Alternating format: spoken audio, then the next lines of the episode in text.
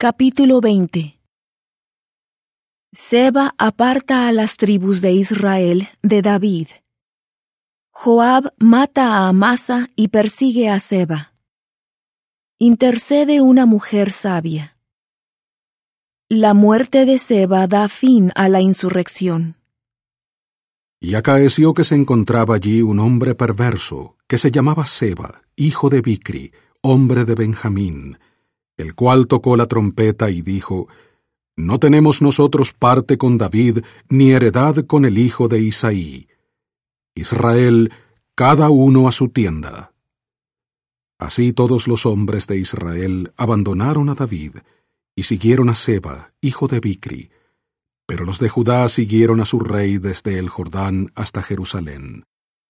Y cuando llegó David a su casa en Jerusalén, Tomó el rey a las diez mujeres concubinas que había dejado para guardar la casa, y las puso en reclusión en una casa y les dio alimento.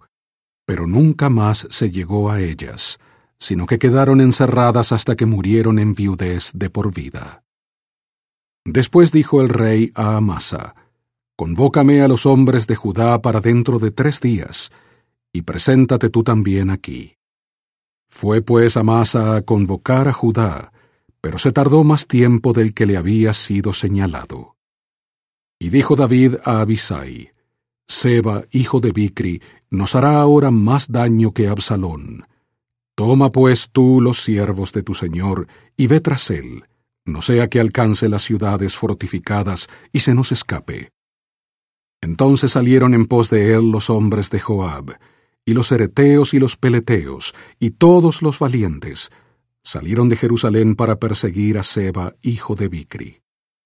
Y estando ellos cerca de la piedra grande que está en Gabaón, le salió Amasa al encuentro.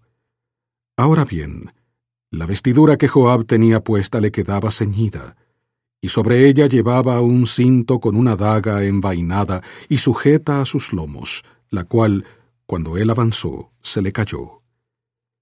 Entonces Joab dijo a Amasa, ¿Te va bien, hermano mío?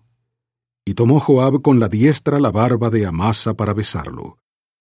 Y como Amasa no se cuidó de la daga que Joab tenía en la mano, éste le hirió con ella en la quinta costilla y derramó sus entrañas por tierra, y cayó muerto sin darle un segundo golpe. Después Joab y su hermano Abisai fueron en persecución de Seba, hijo de Bicri. Y uno de los hombres de Joab se puso de pie junto a él, diciendo, Cualquiera que ame a Joab y a David, siga a Joab. Y Amasa yacía revolcado en su sangre en mitad del camino.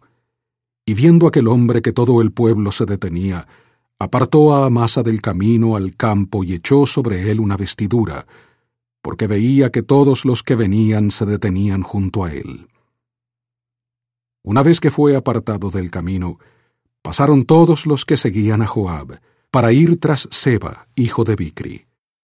Y Seba pasó por todas las tribus de Israel hasta Abel de bet y todos los de Barim, y se reunieron y también lo siguieron. Y vinieron y lo sitiaron en Abel de bet y levantaron una rampa contra la ciudad, y fue puesta contra el muro, y todo el pueblo que estaba con Joab trabajaba para derribar el muro. Entonces una mujer sabia dio voces en la ciudad, diciendo, Oíd, oíd, os ruego que digáis a Joab que venga acá, para que yo hable con él. Y cuando él se acercó a ella, dijo la mujer, ¿Eres tú Joab? Y él respondió, Yo soy.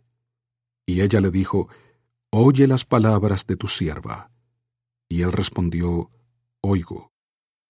Entonces volvió ella a hablar, diciendo, Antiguamente solían decir, Quien pregunte, pregunte en Abel. Y así concluían todo asunto.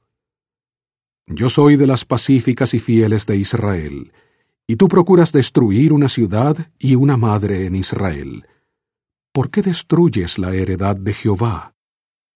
Y Joab respondió diciendo, Nunca, nunca tal cosa me acontezca, que yo destruya ni deshaga. La cosa no es así, sino que un hombre de los montes de Efraín, que se llama Seba, hijo de Bicri, ha levantado su mano contra el rey David. Entregad a ese solamente, y me iré de la ciudad. Y la mujer dijo a Joab, He aquí que su cabeza te será arrojada desde el muro. Y la mujer fue a todo el pueblo con su sabiduría, y ellos le cortaron la cabeza a Seba, hijo de Bicri, y la arrojaron a Joab. Y él tocó la trompeta y se retiraron de la ciudad, cada uno a su tienda. Y Joab regresó a Jerusalén junto al rey. Así quedó Joab sobre todo el ejército de Israel, y Benaía, hijo de Joyada, sobre los ereteos y los peleteos, y Adoram estaba sobre los tributos, y Josafat, hijo de Ailud, era el cronista, y Seba era el escriba, y Sadoc y Abiatar eran los sacerdotes, e Ira, el jaireo, también fue sacerdote de David.